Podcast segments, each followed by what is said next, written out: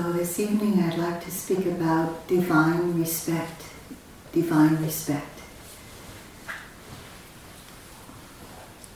When we each took our first steps onto this path, maybe some of you can still remember, and some of you it's not that long ago, but for some of us it was way long ago. this path called our spiritual journey, when we first took our steps on it, I don't know about you, but I remember those early days when I wanted to just be more peaceful. And I came to some practice I could do. This was the first one that really pulled me into it, and I felt right at home, like I had been here before. But the first thoughts I had about joining a path like this was to really open my heart and my mind and what I wanted to open was all those places where I could feel bliss and happiness and peace. And of course, I didn't have in mind at all that, you know, I would open to the other part of it. And of course, I wanted to open fully to all of life. And it meant opening to it all, not just to the bliss and the peace and the pleasant experiences and all of that. I wanted to know the truth of life. That was also true. I wanted to know it experientially, not from a book, not because somebody else said so, even if that somebody else was really a great person, like the Buddha or Jesus. But I wanted to understand it for myself.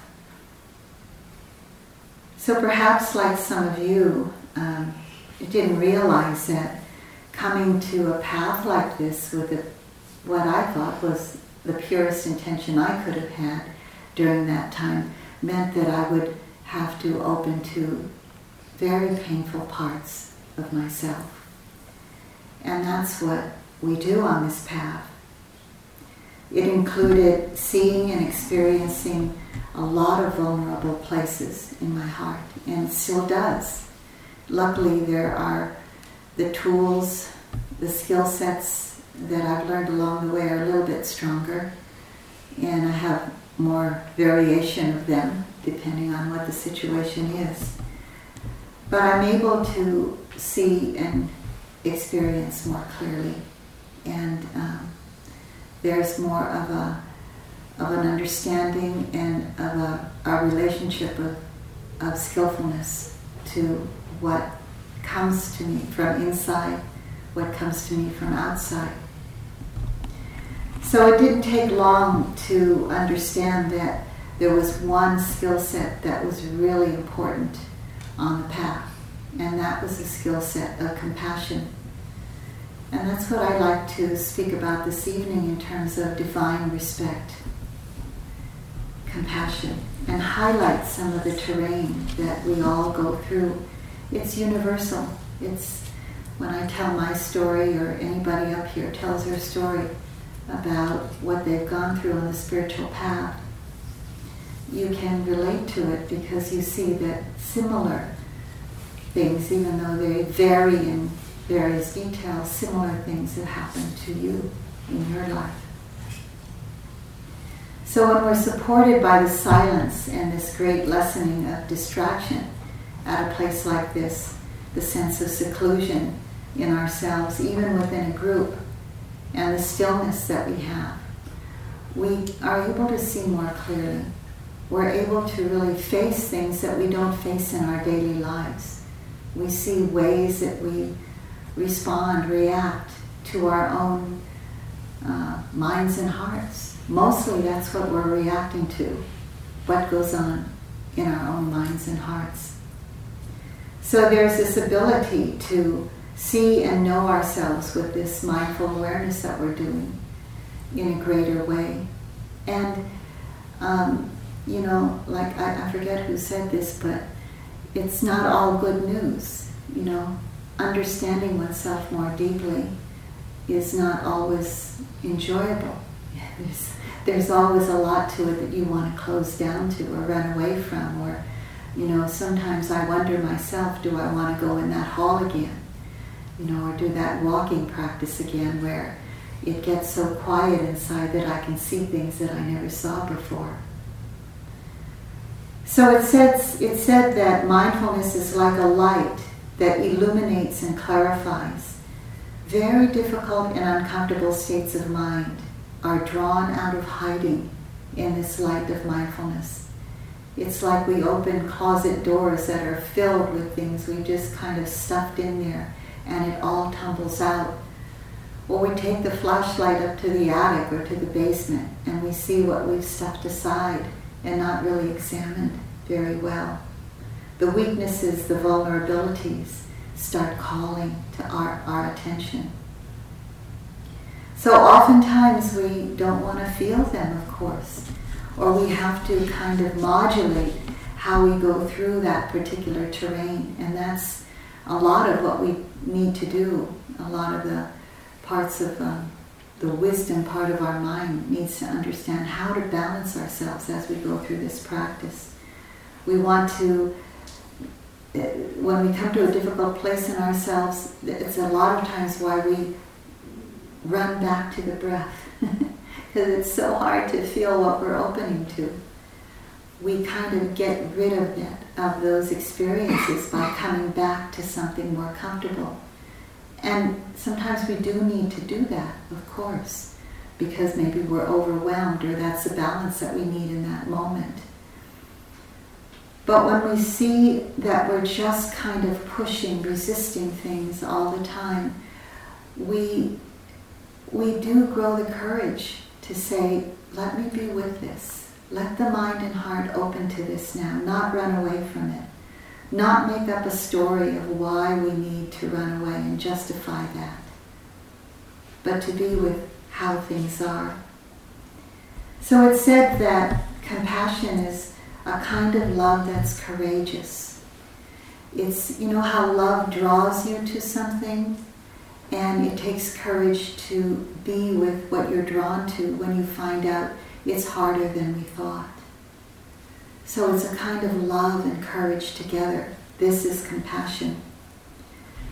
I, um, as many of you probably already know, that word courage is derived from the Latin root cor, C-O-R, which means heart, or the core of things, C-O-R-E. It means the heart.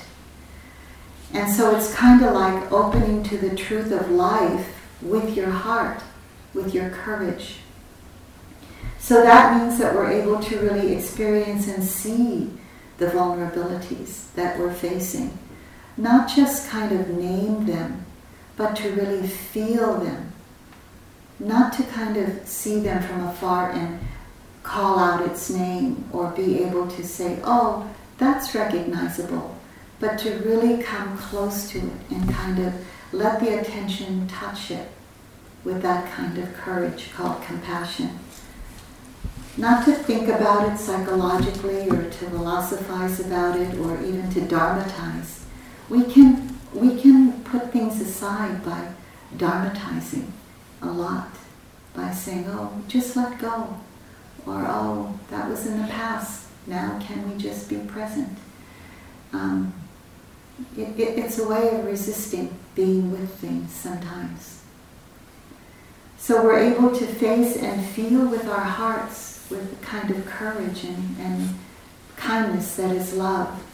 And this is no small thing to be able to do that. Without this quality, the deep habits of turning away and closing down or um, overlaying it with a veneer of some kind of justification of why we do that. Striking out at what's difficult to face. These are all things that happen in, in the terrain of the truth of life and, and even compassion.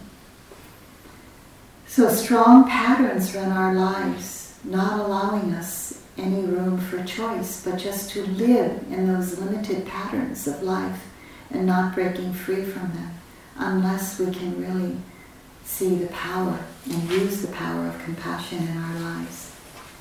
So I looked up the word compassion in the etymolo- etymological dictionary and it broke it down again from its this word from its Latin origins And it's interesting what it came up with. I had seen this before long ago when I looked it up um, around when I gave a similar talk during Easter time. And uh, it comes from these two words, com, C-O-M, which means together, and passion, which surprisingly mean, meant suffering, means suffering. So together with suffering. Compassion means bringing together, like the heart, with suffering. So passion in this sense doesn't mean that excited uh, way of living one's life, uh, which when you do that all the time, that's suffering. but it's this bringing together the heart to the suffering of life. This is what compassion means etymologically. It is one of the most beautiful, powerful, and mysterious feelings a human being can experience in life.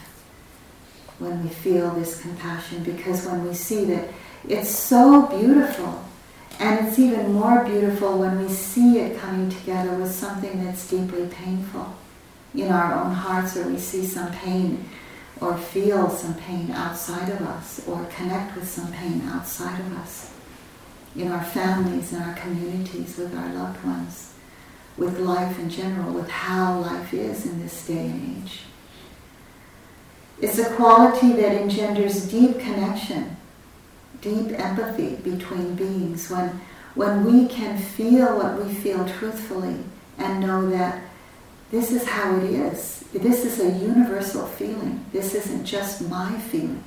It's how people all over the world feel when they're sad, when they're angry, when they feel jealousy, or when they feel insecurity. This is the way they feel. And some we watch ourselves and we see, and this is the way one acts sometimes out of confusion from that. So it's a deep, this deep connection with our own hearts allows us a deeper connection with others and we we can become more understanding in ways that we haven't been before. So, in some circles, this is called divine respect. When, you know, just looking up on, nowadays you can Google anything to, to find anything. So just, I thought, oh, I'm going to put something new in my compassion talk. So I just Googled this compassion and found divine respect. And it's something that I really feel that I have because it's respect for the pain. It's respect for the suffering of the world instead of turning away from it. It's like standing up to it with, with a stance of feeling respectful in your heart. It's that kind of respect that you have when you bow down to something when you can bow to suffering and say, this is how it is in life. And it's not because I read about it, it's because I know it from my own experience. I love this poem by Izumi Shikibu, um, watching the moon at dawn, solitary mid-sky. I knew myself completely, no part left out. That gives me the, in Hawaii we call it chicken skin. It gives me the chills just now. Divine respect. So, how many of you are parents or around parenting children, even if they're not your own, just around them?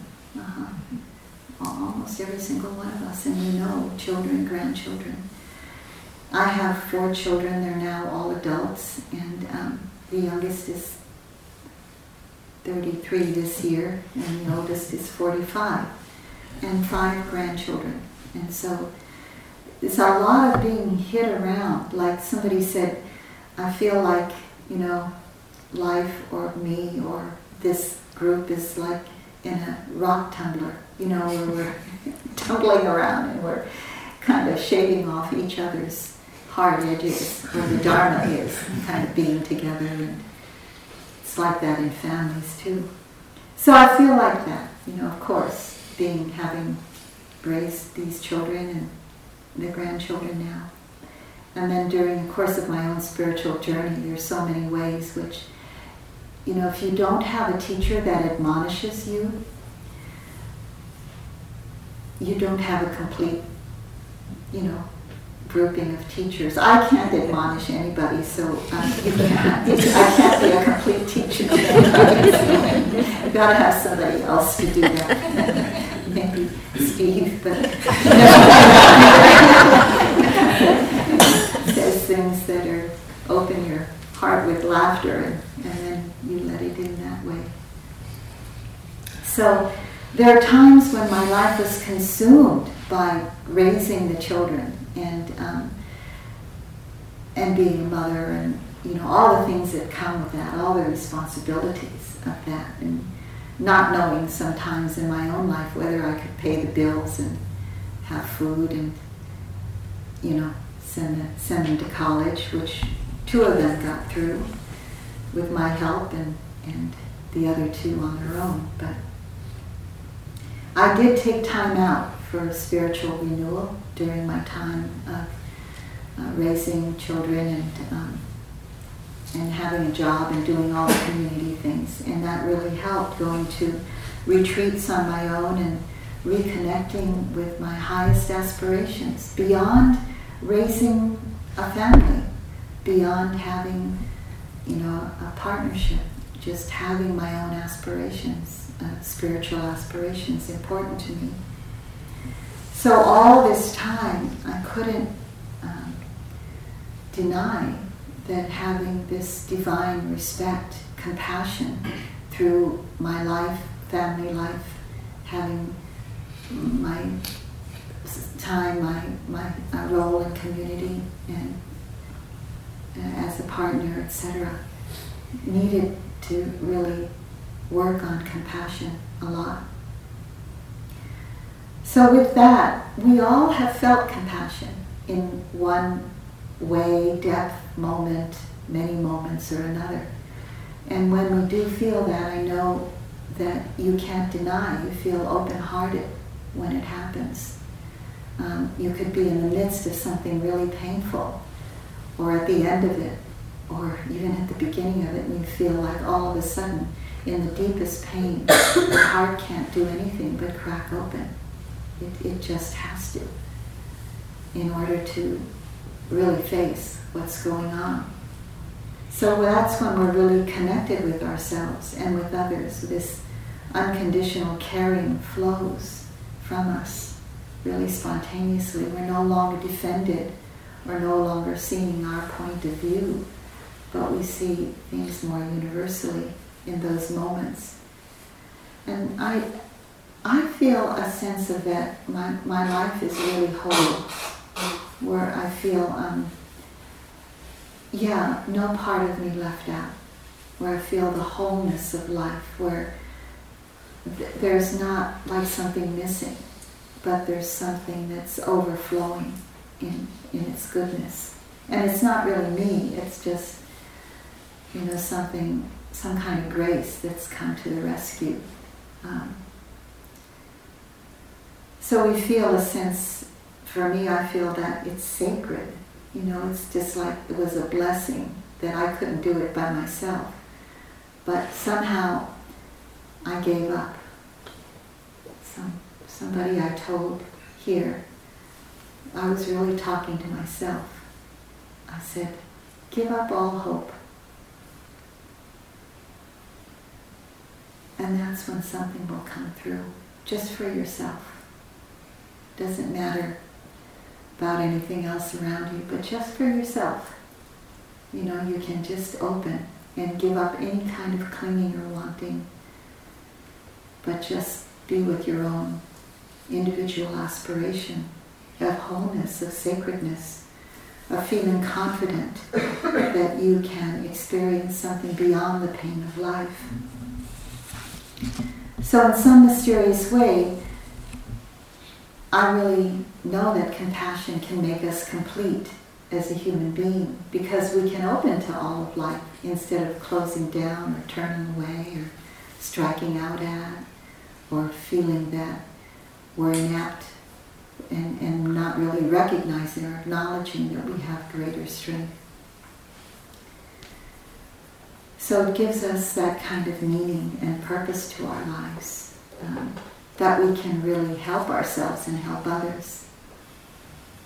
One time I asked Munindraji when I was really young, in my 20s, and he first came into my life, and I said, What is the purpose of my life anyway? And he's, he, you know, I was, at that, at that point I had three children. Yeah, I had three children then. And I said, What's the purpose of my life? I was just, you know, busy just take, trying to take care of them and, and doing retreats in between and and um, there was a time I couldn't go to retreats because I was so busy with household life. And so Munindra came to Maui and he would do retreats there. Of course, I would organize them. I would organize and I would cook and I'd be the manager and the registrar and I was everything, you know. And uh, I kind of really started from the bottom up. Um, I remember sleeping in the Maui kitchen with those huge cockroaches crawling over me because there was food around, you know. And uh, but that's that's how much I really wanted the Dharma. And Munindra would say, um, when Mohammed can't go to the mountain, then the mountain goes to Mohammed. Why did you come here? You know, this is so hard for you to come to. And he would say, well, you wanted the Dharma, so the mountain comes to Muhammad.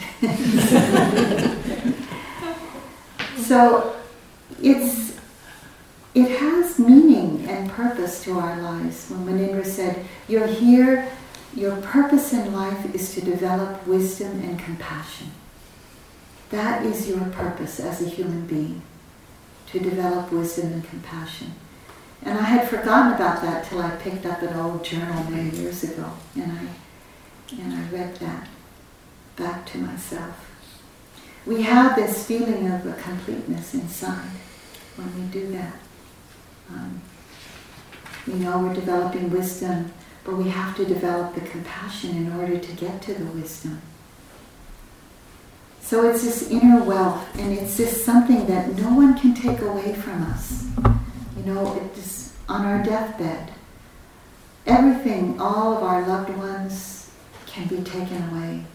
All of whatever we think our, our material wealth is can be taken away. Our bodies. But that inner wealth of wisdom and compassion goes with us. It's, a, it's kind of like our spiritual potential inheritance. But it's also what we can take with us. It's, it's our karma when we develop it. Karma going forth, going forward. So I want to connect this strength of compassion to the Four Noble Truths, with the Four Noble Truths. In the turning of the wheel of the Dharma, the, the Buddha laid out the Four Noble Truths, and he started with the reality of what we're all faced with as human beings. So to some people, the first of these Four Noble Truths can sound very pessimistic, but the Buddha was a realist, and he, he saw life as it is, and he talked about life as it is without, he didn't pull any punches, you know, really uh, said it like it like it is about life. The first noble truth in ancient Pali, that ancient language that the Buddhist teachings were first translated in, is called dukkha sacca. Dukkha means suffering and sacca means truth. And so this first noble truth is sometimes wrongly interpreted as life is suffering. So, you know, what a way to invite people to the Dharma, not very inviting. But when you see the, the real meaning of that, when you know the real meaning of that, I think we can all agree the real meaning of that those two words, dukkha sacca, is there is the truth of suffering.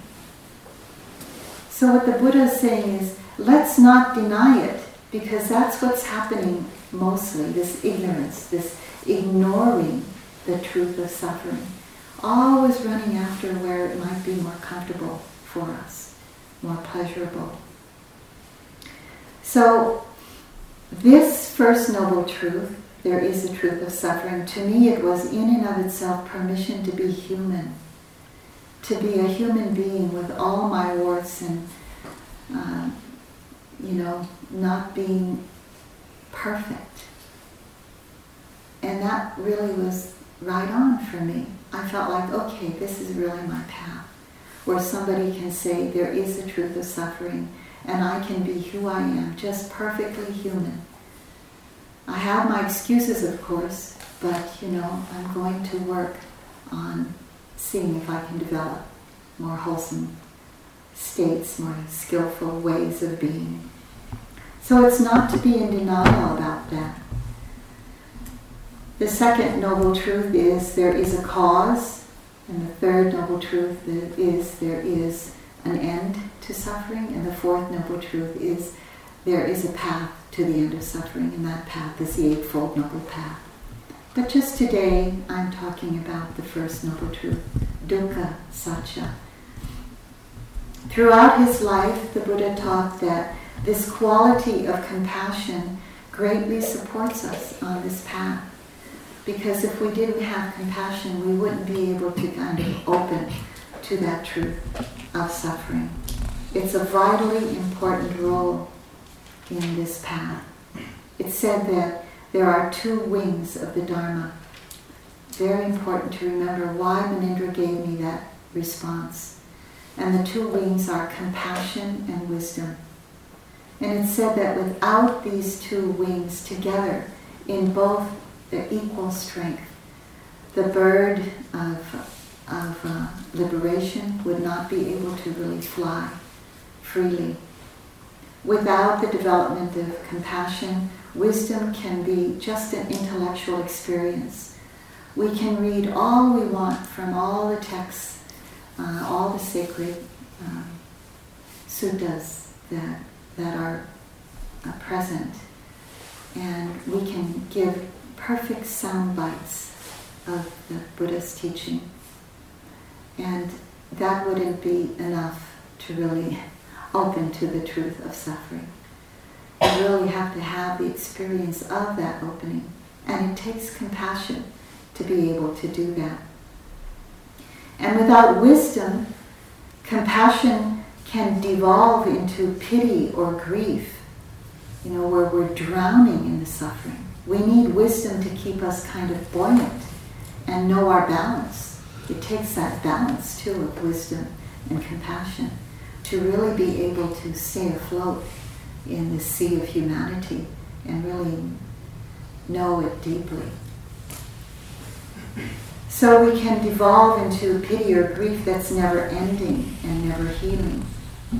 We need this courage of, of love, compassion, wisdom, all of that put together in order to face what we need to face as a human being, face the vulnerabilities, the humiliations. They say this path is one humiliation after another, if we're really seeing it clearly. But it makes us humble. A lot of what we need is that humility. And so it continues that with compassion, it helps us to develop wisdom.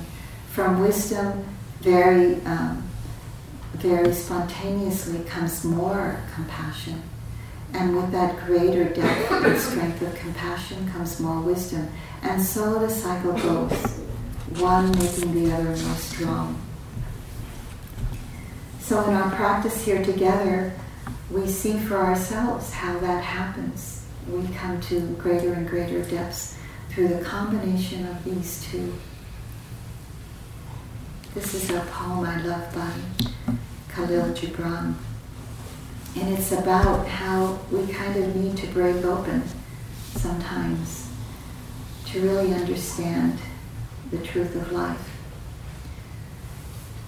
Your pain is the breaking of the shell that encloses your understanding. Even as a stone of the fruit must break open, that its heart may stand in the sun, so you must know pain. And if you could keep your heart in wonder at the daily miracles of your life, your pain would not seem less wondrous than your joy. So we think of that, you know, oh, how in awe and uh, how in wonder we can be of the joy and the beauty of this world. But the pain of this world is also important to open to and bring us to those places of awe and release as well. Because we live in this electronic age, the frequency and intensity of knowing what's going on is with us in greatly all the time. It's pretty much in our face. We deal with things happening on the global level and on the community level so quickly. I all I have to do is press a button on my computer and I know what's happening in my community. I get the Maui news just like that. And then another button, I get the New York Times and the, the main news of the day.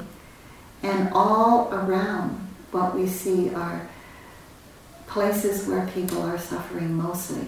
It's kind of why I like to read the Maui News. It tells about happy events of the community. so relieving. So if we can stay present with what's really happening and face the reality of how things are, we see and hear more about the shifting and changing planet that we're living on. I mean, this planet is alive just like any human being. And it's amazing how much compassion we, if we could learn to have compassion for our Mother Earth as a living human being, just as we do our our loved ones, our children, our grandchildren. I think this is what we need to learn also to see our, our Mother Earth as a, a living being, to have compassion for what's happening here, the melting glaciers and icebergs, the changing ocean currents, probably because of that. We were just in um, Mount Rainier, as I told you in my earlier talk, and from one of the forest rangers there, we learned that the glaciers that are all around Mount Rainier, I think 30 plus glaciers, that they've never seen them melting so fast in all history as they are now. And I, I was wondering because the glacial rivers were so fast and furious that we hiked along on the trails. So the hurricanes, the tsunamis and earthquakes and how that affects human life the animals and creatures on earth, all of life is being affected. The rain forest being chopped down. It's one of the reasons why we, among others, Steve and I, among others, are planting a lot of trees. Just 400 trees were planted out here in a in a opening in the forest that they made that they're going to build kutis in or little cottages in for practice. So in our land too, how many trees have we planted there now? Maybe a couple thousand trees. Some are small, but yeah. So apart from that, what's happening to our Mother Earth, there are worldwide religious wars, social, political, cultural, and racial inequities all over the place. Um, disparity, struggle with people, of people on all sides of the fences. And so everybody equally, you know, I'm not taking sides with anyone, for anyone. There's hunger and lack of basic needs, and yet in some countries like ours, there's so much waste. And so we're, you know, we're perplexed. What do we do? So we're all trying to be open to all of this now, and it takes a lot of compassion. It takes a lot of courage to be able to do that.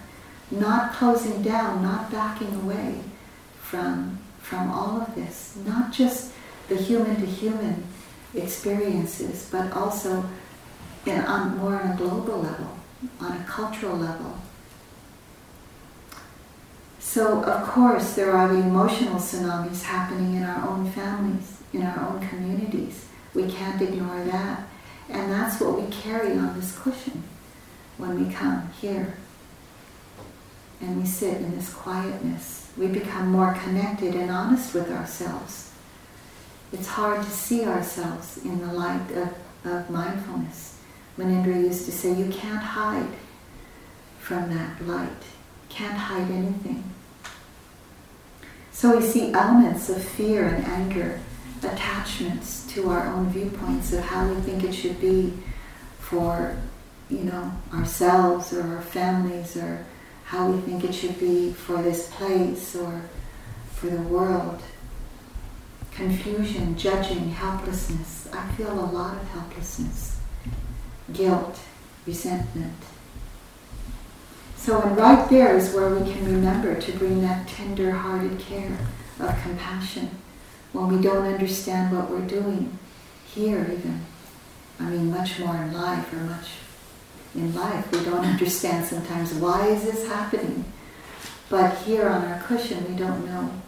What are we doing here sometimes? Can we bring compassion to that very place where we feel confused or not up to the task of opening our hearts? So, right there, where we can just take an out breath a good in breath and feed ourselves in an out breath and say, okay, just being with this as it is. I can't even name it. I don't even know what to name this dukkha. Sometimes I just call it dukkha because I don't know what to name it. This is dukkha. This is just dukkha. Or sometimes because I don't even want to go and make a concept out of it, I just say, uh, because I can't say anything else. I can just say kind of a syllable, uh, uh or ow, even. So, with our rational minds, we know these patterns that we're seeing things as they are are beneficial to us. They're not harmful to us. By being able to see these patterns, it's helpful because at least we're kind of um, delusion is not there, or it's there in, in a weaker way. And maybe greed and hatred are still there, but delusion is not there because mindfulness is there. And this is being seen much more clearly. So, with the practice, what we're doing here is we're learning to be really honest with ourselves able to touch parts of ourselves we're not proud of. I mean, sometimes it's just kind of one blow after another, like, oh, I don't like seeing that. Oh, I feel ashamed of that. You know, of what I did or what I said or how I was or how I wasn't open. And um, it, it's just like one blow after another. Like somebody said, one assault after another. But to be able to touch those parts of ourselves, that feels like it's really skillful. It's really wholesome. It's really, I feel that sense of courage inside of me and that sense of honesty and that ability to say, I can open to this even if it's just for a moment. Just touch it. Sometimes I tell myself when it's really hard, just touch it, that's all. Just a moment and then you can pull away. I remember lots of times like that when I was in Burma. Oh, awful, the heat. And I was wearing robes one time. I ordained temporarily. And I was wearing these robes that were polyester. And it's like, what was I thinking, you know, to do this? And so I was sweating bullets, and then, you know, this really hard dukkha came upon my practice, and it was like I really I I um, I sweat my butt off literally. I can't without a. I walked so much. I did so much walking meditation. I sat. Everything sweat off of me. Like I wore a size like two when I got home. so it was like one thing after another. And I would have to say to myself, remind myself, just touch it. Just touch it, just a moment, you know. And I would just let my mind and heart feel that moment, just, just like that. And then I could just be with it more, and just be with it more, and really feel the dukkha of that moment, which is what needed to be done, of course, to see, to be able to see really closely and clearly the, the impermanent, selfless, dukkha nature of it, unsatisfactory nature of it. It doesn't last. It's not me, it's not mine, it's not who I am. So, in doing this practice, we hear of so many speak about realizing the strengths they, they didn't know they had. So now, you know, going through that part of practice, um, I remember asking U Pandita once, will I ever, not that time, but another time, will I ever experience this dukkha again? You know, the four horses pulling me apart? I asked him, will I ever experience this again? He said, no you'll never experience this again. And then when I did experience it again, I said, You told me that I wouldn't experience this again. He said, This is a different dukkha. it's not the same. You know, of course, everything changes. Nothing is new. Every, nothing is old. Everything is new. So we realized, yes, there was more ability to face it. I wasn't in a puddle of tears. And I was able to say, just touch this. And then was able to, it became more, the terrain of that became more familiar. So I want to read you a story from a friend of ours, and she's given me permission to read this. And um, this is somebody who used to cook for our retreats when we had the one month retreats on Maui. And um, she went through something very difficult, a health uh, challenge. It was very, very difficult for her. And she had such openness and uh, with her vulnerability to it. And so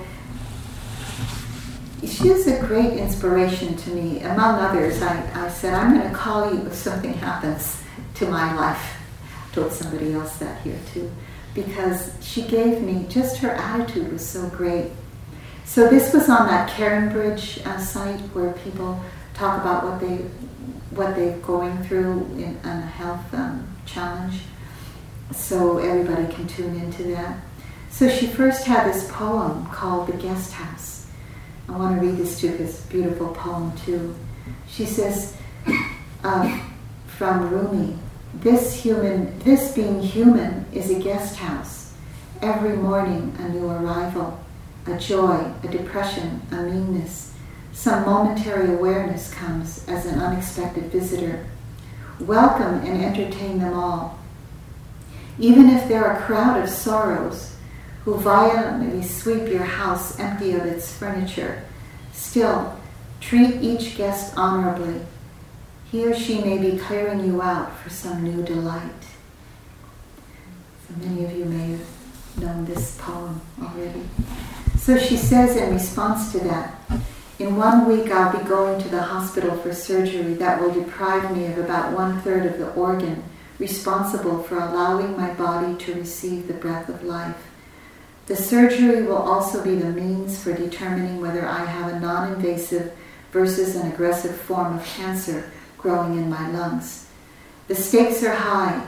Rumi reminds me that all of this may be some kind of blessing with its own gifts to offer. My house feels swept clean. I am somehow feeling more fully alive with a life threatening di- diagnosis right here in my face. I'm re examining my relationship to every aspect of my life and asking questions how does this serve me and all that is of value to me? What is of value to me anyway? I don't have all the answers, but the process has been enlivening, energizing, and sometimes fun and so I plan to welcome my next guest honorably. So I have to say, these aren't just words that are written, you know, just to make a story. She really is like this. She really has this kind of courage and openness and vulnerability, and and her smile is just kind of disarming. You know, her smile as she goes through like yeah, it hurts, but you know, I still got my dog beside me and I still can taste some things once in a while. You know, little things like that that she appreciates of life. So, as we continue our own journey with more openness and honesty, we need all the strength possible. Of course, you know, it's not that it gets easier so much as that we get stronger.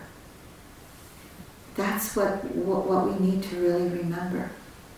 And sometimes it, it is really wonderful and blissful, and we see the beauty of life even more, of course, next to the pain of life. But sometimes it does get harder. So the fact of this practice is that we get stronger. We develop the skill sets that we need to face it, to respond wisely. So it's experiencing a clear view of how it actually is rather than overlaying our constant comments about how we think it should be, which is so draining. It's so kind of enervating. It's so just useless. Just thinking how it should be all the time. I love this um, quote by Agnes Au. She wrote this for the Shambhala Sun. It's about an, uh, how to practice when there's an unlayering or an exposing of uh, layers of pain in our practice. And allowing us the opportunity to explore the inner life deeply. So she says it like it is. I see this path is actually an invitation to strip naked at one's own pace, and in so doing, to experience the vividness of an unfiltered life. The vividness of an unfiltered life. I love the way she talks about that. I think in, in some ways when our courage is really there, that's what we all want in, in the wholesome sense of the word want. That vividness of an unfiltered life, to really see it clearly, accept it all, without turning away or running away or striking out at it. To recognize it. So compassion supports us in this. And without doing this quiet inner investigation of clearly recognizing that inner landscape, we can never hope to have that vividness, that living a life that's really truthful.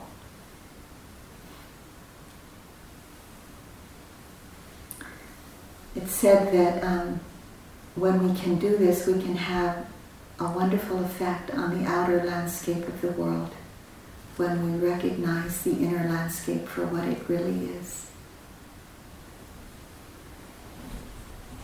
His Holiness the Dalai Lama talks about how we may not be able to change radically how it is in the outer world, but we have a good chance of changing our own hearts and minds. That's really where we have the chance.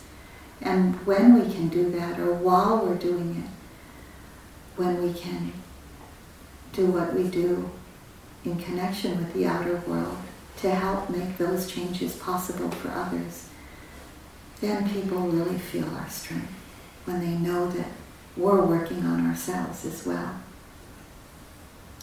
So, His Holiness says, compassion doesn't make the atrocities of the world disappear or see them as right. It just stops those atrocities from continuing in our own hearts, which has an infinite outreach in the world. So, this is the terrain of uh, our inner life and what is possible as we grow in understanding our own inner terrain. We have a more of a true empathy for what's happening out there and then we can respond to the world with, that, with compassion. Empathy is about really being able to feel what others feel because we know that feeling for ourselves. And it's what helps us to respond. They say that compassion is a quivering of the heart in response to suffering. And so I always wondered what that meant you know, the quivering of the heart. What? So I thought to myself, I'm, I'm just going to watch how, what happens when I see suffering and where do I feel it? What? And indeed, sometimes it's felt as kind of like your heart quivers when you see suffering because maybe, you know, it feels sorrow sometimes, which can be lead to compassion. Sorrow isn't compassion, but it can lead to it, you know, when the heart gets stronger. Or we feel like we want to do something, it quivers, it feels like we want to take action. You know, you feel that there's energy going through you and you want to reach out and help. So it's kind of energy that's experiencing the outside inwardly and then experiencing that energy of wanting to lend a helping hand. Sometimes we feel the opposite. You know, we feel the opposite of compassion. The direct opposite is called cruelty because we want to strike out at what we don't understand or what we don't like. We want to just wipe it out we want to hit back sometimes. I felt that when someone was cruel to a family member of mine, was physically cruel, I wanted to really strike out at that person. I wanted to. I didn't. I mean, I have enough restraint and I have enough of the precepts in me that I wouldn't do it, but I could see the mind wanting to strike out, wanting to hurt that person that hurt someone small in my life. And so when I felt that cruelty in me, that wanting to strike out but didn't, I knew that place in myself. And so I could empathize with that person. It didn't make what that person did right. It just meant that I know how that feels. And that's painful. And sometimes we don't even know we feel that way and we, boom, we hit another person with our words or with our actions. So that's cruelty when you strike out, and you, you we can know that in ourselves. That's the far enemy. It's called the far enemy because you can see it from afar. And when we see it in ourselves, when I saw it in myself at that moment, I remember back because this was a very hard moment in my life, long time ago, um, regarding uh, one of the young ones in my family. So when I felt that cruelty, and then I realized the connection between what I felt in my heart and what that person might have felt. Not exactly the same, but similar. I realized in that connection it kind of softened my heart and I had a sense of empathy, compassion. I was with the suffering, my own and that person's. I was really with that suffering. So I felt that compassion. So for a few moments, just softened my heart. I, I remember that distinctly when uh, someone said, oh, that's the way that person was treated when that person was younger.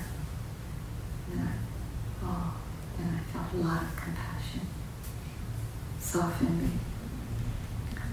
So it requires us to stretch, to grow, to really know those places in ourselves with kindness and acceptance.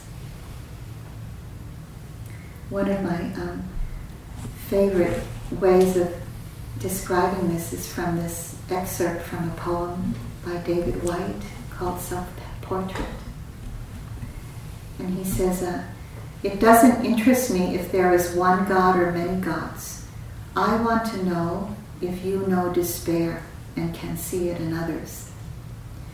I want to know if you are prepared to live in this world with its harsh need to change you.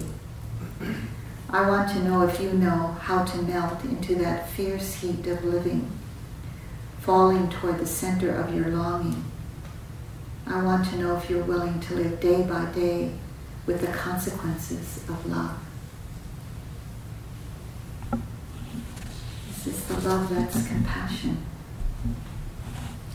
The terrain of compassion includes that far enemy of cruelty because it can go from, when we face suffering, it can go from opening our hearts to wanting to strike out to the whole other side of the terrain, which is called the near enemy. It's called the near enemy because it can seem like compassion, and that is despair or helplessness, pity, or a kind of sorrow and grief that we wallow in, that we're drowning in. It seems like compassion because we feel so soft, but we're too soft. You know, it's just like we're, we're not of any use to ourselves or to another because we're just drowning in the pain, in the sorrow of ourselves or another person. There's no clarity or wisdom there. It's just uh, being caught in despair. So the near enemy, despair, or a kind of sorrow that you're lost in. The far enemy is cruelty, striking out at, or in any way with our words, with our opinions, with our, you know, strong viewpoints, with anger. So this is the terrain we're all experiencing when we're here. When we experience either side of the terrain of compassion, all the ways of cruelty to ourselves and to others, the judging mind, the angry mind, the mind that's um, self-righteous, um, so many ways. You know them as well as I do. And the other side of it, despair, pity for oneself or another, um, attachment. All, there's so many ways which we get caught. The terrain of our lives, just here, this is what we're looking at when we're here. Can we come back to kind of that middle ground of compassion and know all those places from that place? So we need this skill set of compassion. The Venerable Nyanaponika of Sri Lanka, he was a great translator of the Buddha's teachings he wrote uh, a lot about the Dharma and gave his own commentaries after he read and studied and practiced in, in his own way himself. So he wrote about compassion in this way. These, this is where compassion leads to. It cleanses and strengthens the mind and the heart. It awakens dormant potentials. It results in the spiritual transmutation of the personality. So it evolves us as human beings. So I'd just like to end with the simplicity of the, this poem that I read earlier. And may this be so for all of us.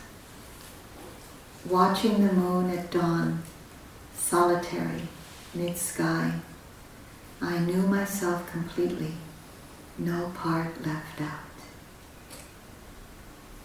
May it be so.